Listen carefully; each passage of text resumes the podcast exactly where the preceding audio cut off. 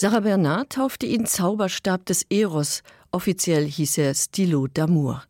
Im Allgemeinen jedoch wurde er Saucisse genannt. Denn der erste Lippenstift, den das Pariser Parfümhaus Guerlain 1883 auf der Weltausstellung in Amsterdam präsentierte, sah aus wie ein Würstchen und war lediglich mit Seidenpapier umhüllt.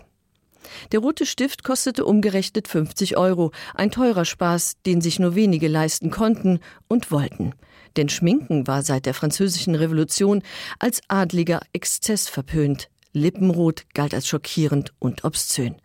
Nur anrüchige Frauen wie Prostituierte und Schauspielerinnen bemalten sich die Lippen. Mangels fertiger Produkte rührten sie dafür selber farbige Pasten an. Galins gehärteter Lippenstift, der 1910 eine Metallhülse erhielt, löste die selbstgemachten Pasten ab, mit denen man 5000 Jahre lang die Lippen betonte. Den Anfang machten die Sumerer, gefolgt von den Ägyptern und Römern.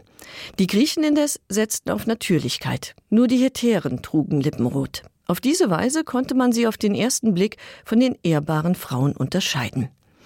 Im christlichen Abendland stieß das Schminken auf tiefe Ablehnung. Im zweiten Jahrhundert forderte der Theologe Clemens von Alexandria ein Gesetz, das Frauen daran hindern sollte, Männer durch Zuhilfenahme von Schminke zur Ehe zu verlocken. Noch im 18. Jahrhundert debattierte das englische Parlament eine Gesetzesvorlage, um die Ehen von Frauen, die sich schminkten, für ungültig zu erklären. Das Gesetz wurde nicht verabschiedet.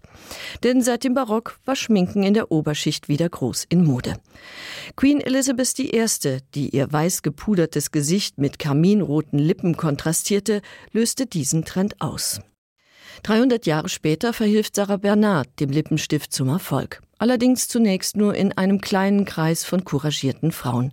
Zum Beispiel in der Pariser Künstlerszene, wo nicht nur rote, sondern auch grüne Lippenstifte beliebt waren. Oder bei den Suffragetten.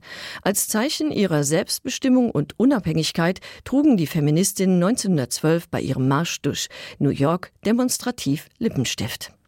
Rot geschminkte Lippen avancieren in den wilden Zwanzigern zum Symbol der modernen, selbstbewussten Frau.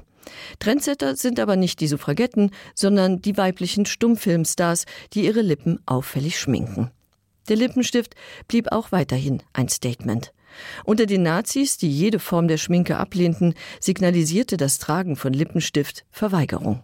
Die Frauen der Alliierten indessen trugen demonstrativ Farben wie Victory Red als patriotisches Bekenntnis auf den Lippen.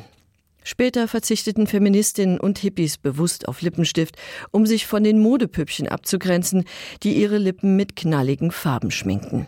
Die Kosmetikindustrie machte sich das Bedürfnis nach einem natürlichen Look schließlich zunutze und brachte Lippenstifte in sogenannten Nude-Tönen auf den Markt.